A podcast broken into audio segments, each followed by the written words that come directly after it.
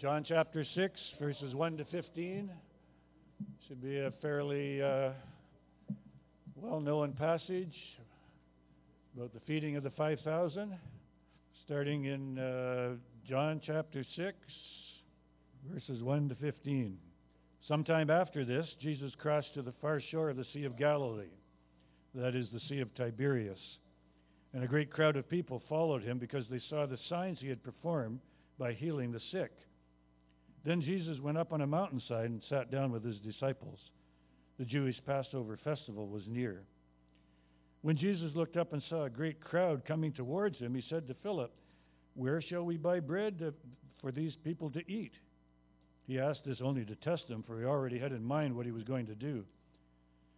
Philip answered him, It would take more than a half a year's wages to buy enough bread for each one to have a bite. Another of, of his disciples, Andrew, Simon Peter's brother, spoke up. Here is a boy with five small barley loaves and two small fish. But how far will they go among so many? Jesus said, Have the people sit down. There was plenty of grass in that place, and they sat down. About 5,000 men were there. They also estimate perhaps at least 5,000 women and 5,000 children. Could be at least 15,000 people there. Jesus then took the loaves, gave thanks, and distributed to those who were seated as much as they wanted. He did the same with the fish. When they had all had enough to eat, he said to his disciples, Gather the pieces that are left over, let nothing be wasted. So they gathered them and filled twelve baskets with the pieces of the five barley loaves left over by those who had eaten. After the people saw the sign Jesus performed, they began to say, Surely this is the prophet who is to come into the world. Jesus, knowing that they intended to come and make him king by force, withdrew again to a mountain by himself. Uh, John chapter 6, if you will uh, turn there with me, please. It's also in your bulletin for your convenience. Um, quick question How many gospels are there? Four. Okay, a little slow on the question, a little slow on the answer there. Uh, everyone should know that. Four gospels and uh, Matthew, Mark, Luke, and John. And uh, there is only one miracle in all four, and uh, we're reading it today the feeding of the 5,000. And uh, it's interesting that as you uh, tell the story of Jesus, there are a lot of different ways to tell it. And uh, two of the Gospels talk about the virgin birth, and two of them, they don't even think they need to tell you that. And yet, all of them tell you about the feeding of the 5,000. Something about this story is just so important to the, to the story of Jesus that they, they don't think that they can tell you about Jesus without telling you about the 5,000. And uh, so many applications from this story. Uh, by the way, that's not the only four, it's not the only thing that all four tell us. That's the only miracle that all four tell us all four emphasize the death of Jesus Christ and the burial of Jesus Christ and the resurrection of Jesus Christ. You can't tell the gospel without telling you those things. Uh, but this is uh, that one miracle story that they all tell you. And this is the height of Jesus' popularity. And what happens is he is in the area of Tiberias, and his disciples have just come back from ministry. They've gone out two by twos and they've ministered and they're coming back to report to Jesus. And they hear that John the Baptist has been beheaded. And so Jesus wants to take his disciples and he wants to get alone with them. He wants to debrief them on their ministry. He wants to hear stories of their ministry. And they also need to spend some time in mourning and in quietness and in prayer because this great man of God, John the Baptist, has been killed. They had all participated in his ministry and heard him speak, and uh, now he has died. So they get in a boat and they cross the sea and they go to a deserted place on the eastern side of the Sea of Galilee. And when they leave, there are people who are watching the boat, thinking Jesus is in that boat. And so they guesstimate where it's going to land and they head there. And when Jesus hits the shore, there are already people showing up because they want to spend time with Jesus. And more and more come. It's the height of his popularity. He just wants to be by himself. And he just wants to be alone with his disciples, but the, but the people are there and the crowd is there. Mark tells us that when he sees the crowd, he's filled with compassion because they're like people without a shepherd, like sheep without a shepherd. And so he has them sit down and he begins to teach them. And I love that. He has compassion on them. And as he has compassion on them, his heart goes out to them. And so he gives them what they most need him, teaching them. And they're there all day. And after a full day, they're hungry. Jesus knows they're hungry. The disciples know they're hungry. That's where the story picks up. Uh, here is this large crowd come to see Jesus. Notice verse 5. When Jesus lifted up his eyes and saw that a large crowd was coming to them, he said to Philip, Where can we buy bread so these people may eat? He was speaking to test him, for he knew what he was about to do.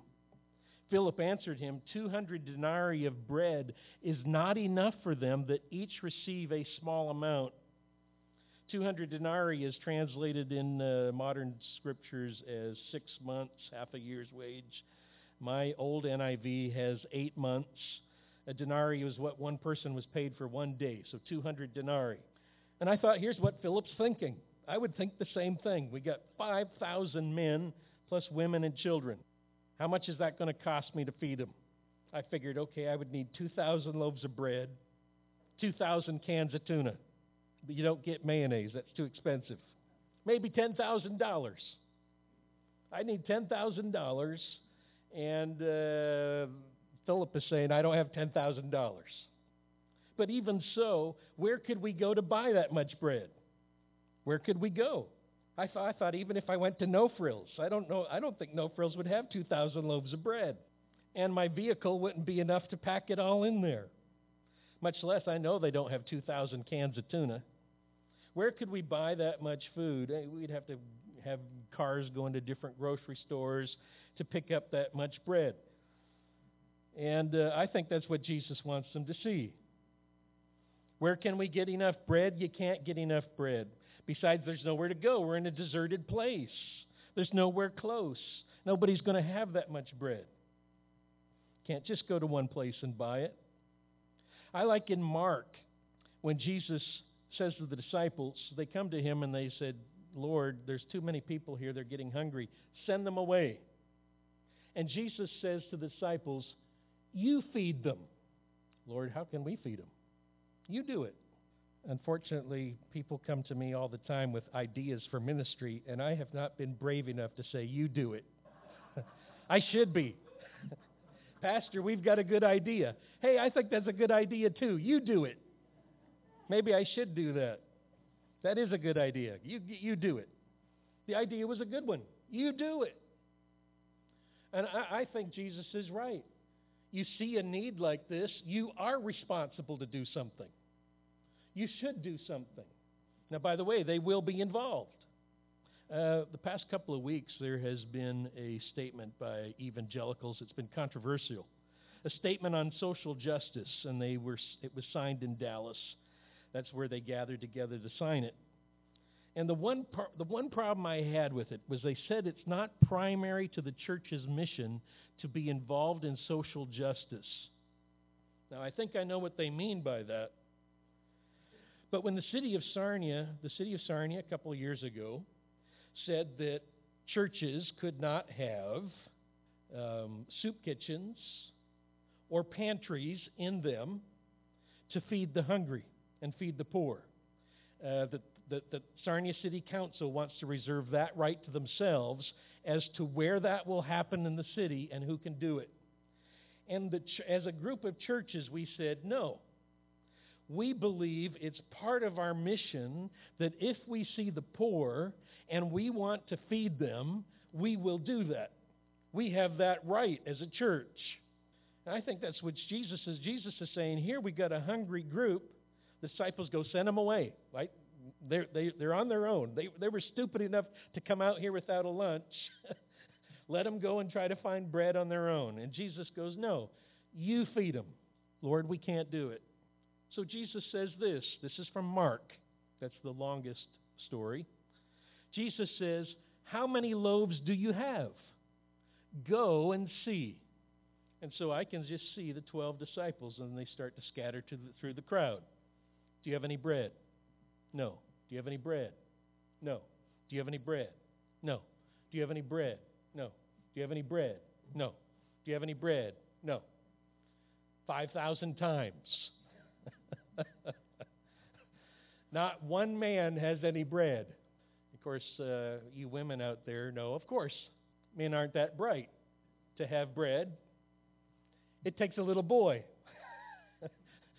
who probably had a mother who packed his lunch. And it's funny, in, in John, he's called a little boy. So not only is he a lad, he's a little lad. I'm guessing he's six to eight years old. And he's just out for the day, joined the crowd, and he just happened to be in one of the best places he could possibly be in the history of the world for a little boy to be. He's been out with a crowd with Jesus with his little bag lunch. And he has five loaves and two little fish, kind of like two little sardines. Uh, when I was a boy, and I used to go to school. This was in uh, Tennessee. And uh, I always had uh, peanut butter and jelly sandwiches. And there was a guy beside me. He would come with the weirdest sandwiches. I mean, the weirdest lunches. And one day he came with this was his entire lunch. He came with a tin of sardines. wow, we got an amen on a tin of sardines. And I traded my peanut butter sandwiches for his tin of sardines. I had never had sardines before. And so I took out the little key, and you remember how you had to open the can of sardines with the little key. And I ate one of those sardines, and I can still feel to this day I don't know what it is, the little fin that rubs on your throat as you swallow that sardine down. I can still kind of feel that at my throat to this day. So here's the little boy with his five little loaves and his two little fish. And the disciples hold it up. Here we go. We got five loaves and two fish. Notice verse 9 Andrew, the brother of Simon Peter. There's a small boy here who has five barley loaves, cheap, cheap, cheap bread, two small fish. But what are these for so many? What are these for so many?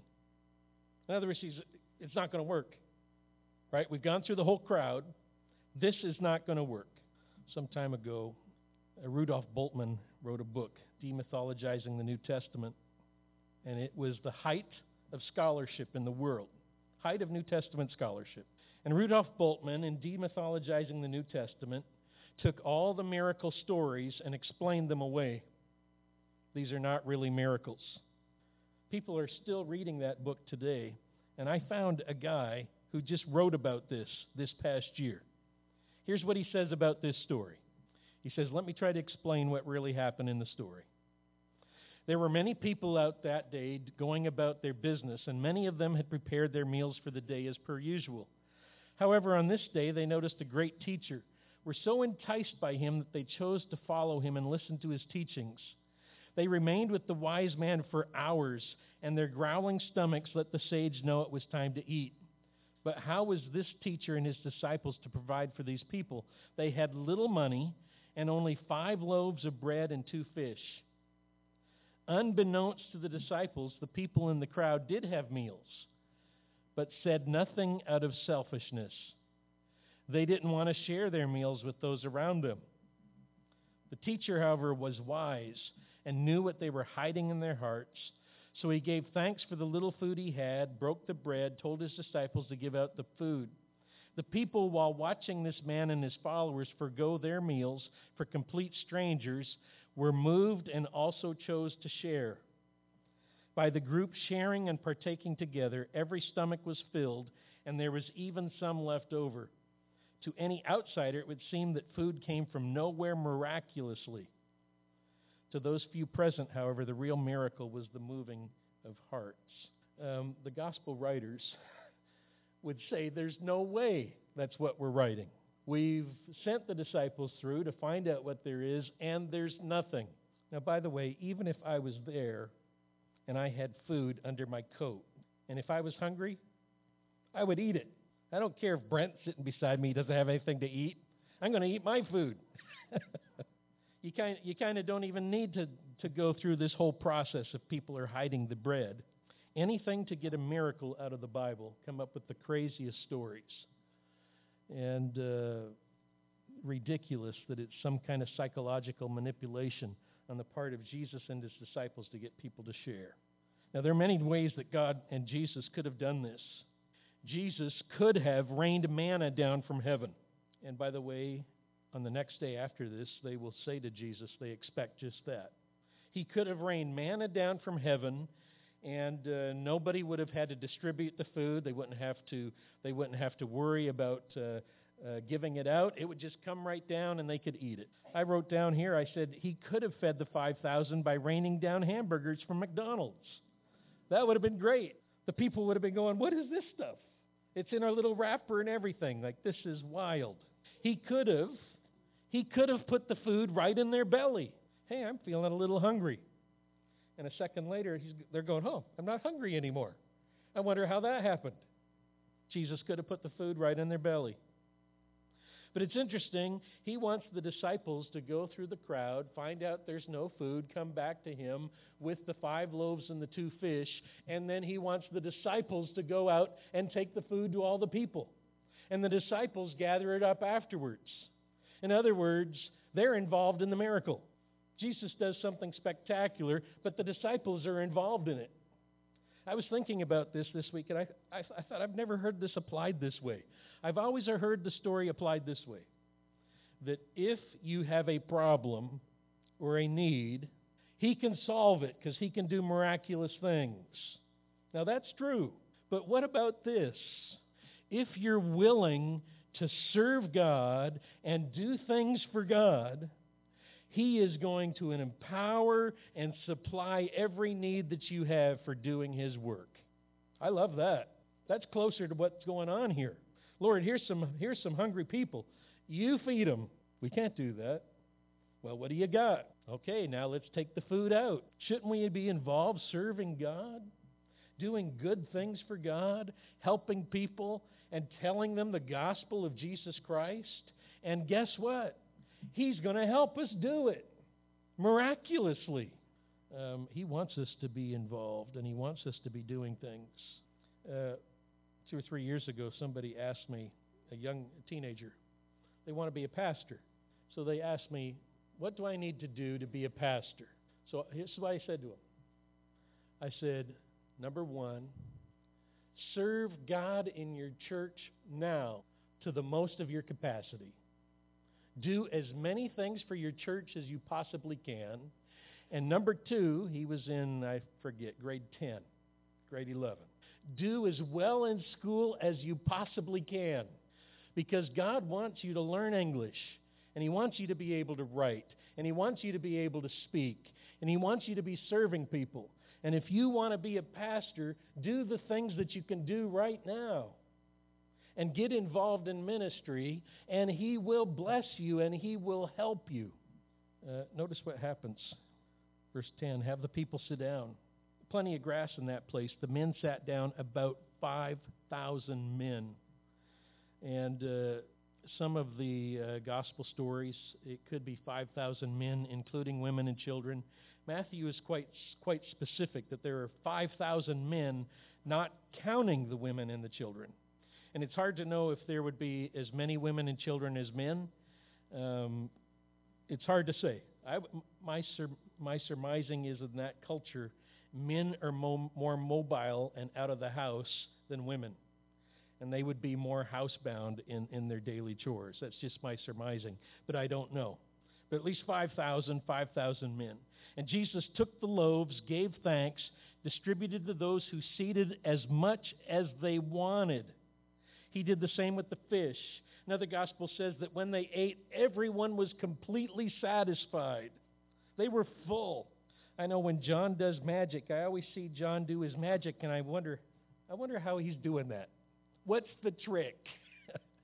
Because I know there's a trick. He's he's tricking me somehow and he's fooling me.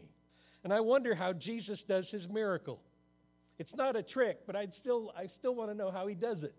Does he just keep breaking the same loaf of bread and it, and be, be, between him breaking it, it grows back again and he, and, he, and he does that? Or does he point to a basket and it fills up? I, I don't know what's happening. I don't need to know.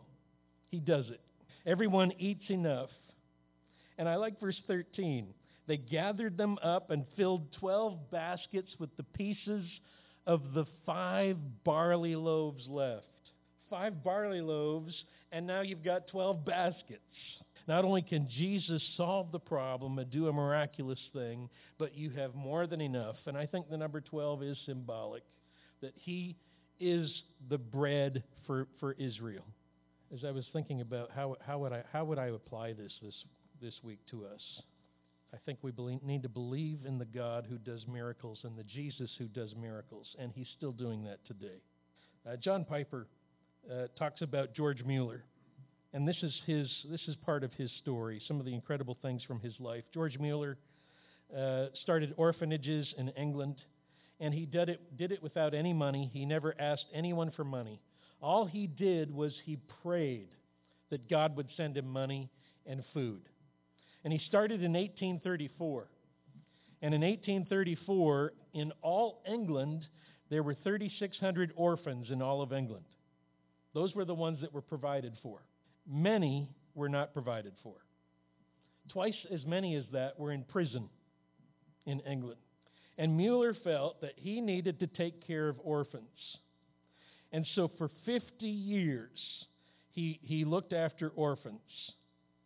And they figured that in England alone, 100,000 orphans were cared for by George Mueller without ever asking anyone for money. He prayed in millions of dollars. Now, some of the parts of Mueller's story I don't like. I don't, I don't like this part. He never took a salary for 68 years. he never took a salary running those orphans.